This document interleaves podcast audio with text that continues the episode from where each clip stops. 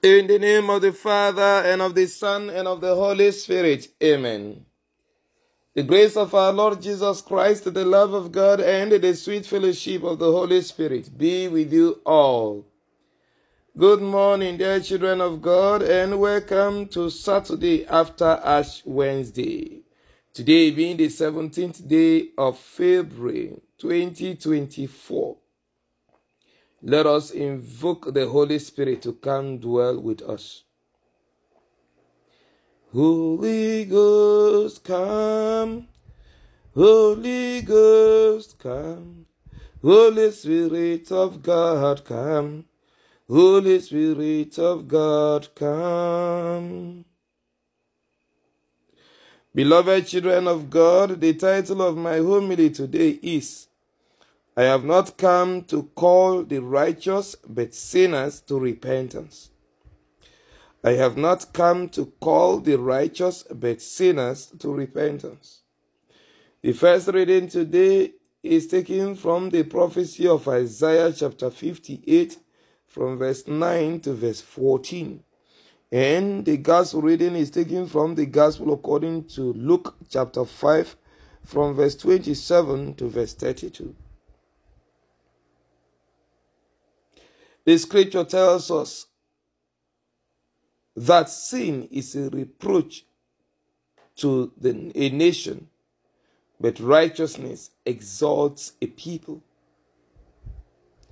Dear brothers and sisters in Christ, Jesus was questioned today because he was seen eating with tax collectors and sinners. And the question was, as raised by the Pharisees and their scribes, why would Jesus eat and drink with tax collectors and sinners if he indeed claimed to be Messiah?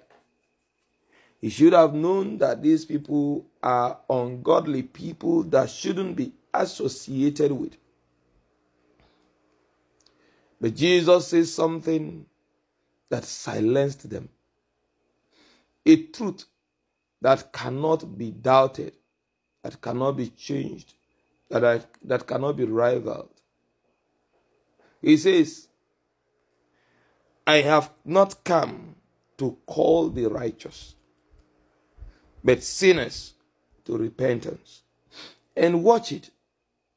He didn't only say, I have not come to call the righteous but sinners, but he added the essence of his calling them to repentance.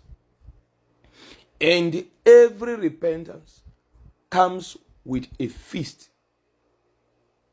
That is why Jesus uses the parable of the prodigal son to demonstrate the great feast that is organized in heaven on account of the repentance of one single sinner.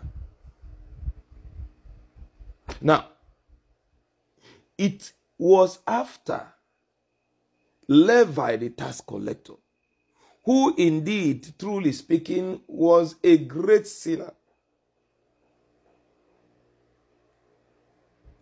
But after Jesus called on him to follow him, Levi left everything to follow Jesus.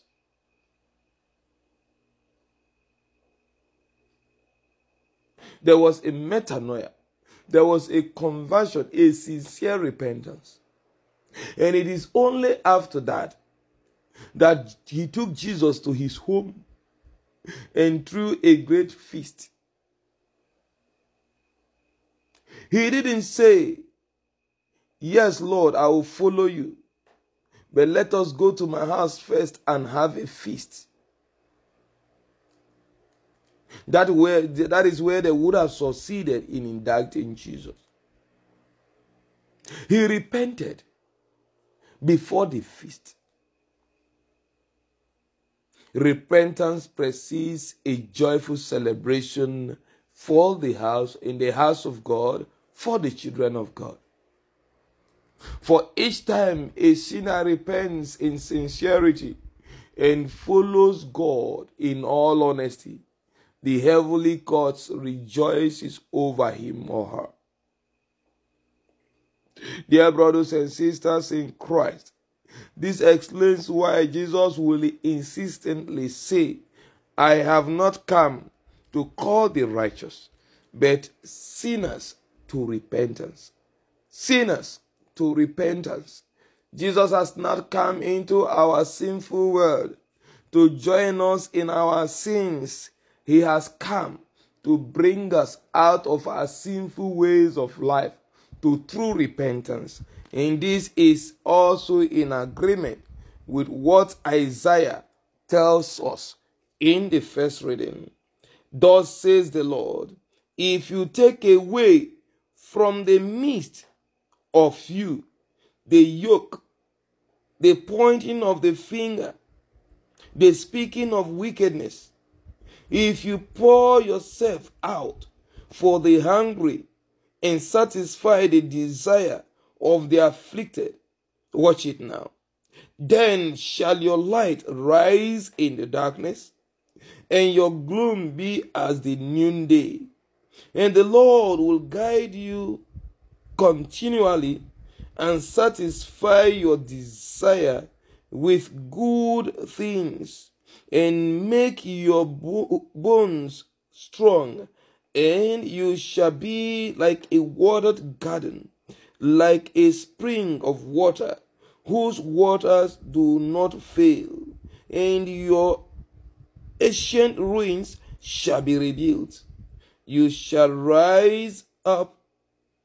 You shall raise up the foundations of many generations. You shall be called the repairer of the breach, the restorer of the streets to dwell in.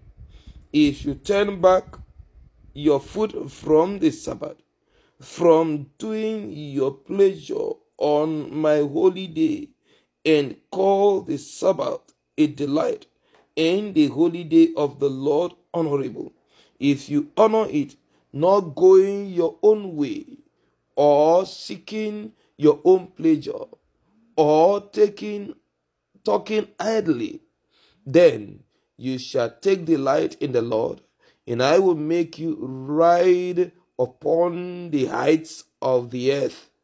I will feed you with the heritage of Jacob your father, for the mouth of the Lord has spoken. This indeed is the word of God in clear and strong terms. Dearly beloved children of God, we will pray and fast for Nigeria. We will prophesy for different families and homes. But as long as we continue in our iniquities and in our sins, nothing is going to change. Dollar will continue to rise. Poverty will continue to rise. Hunger will continue to increase. There will be more of unemployment. Many marriages will break up. Relationship will fail. And a lot of afflictions and calamities will continue to befall us unless we turn away from sin and sincerely repent at the individual level, at the family level, at the communal level, at the national level. We must all say no to ungodliness, to unrighteousness. We must all move from our tax offices and say yes to Jesus' invitation to come follow him. And if we surrender everything and follow him in sincerity, our stories will change, and there will be feasting again all around us for the greater glory of God's holy name, and for the good and benefit and salvation of all humanity through Christ our Lord. Amen. The Lord be with you. May Almighty God bless you, the Father and the Son and the Holy Spirit. Amen. Be assured of my prayers and my blessings always.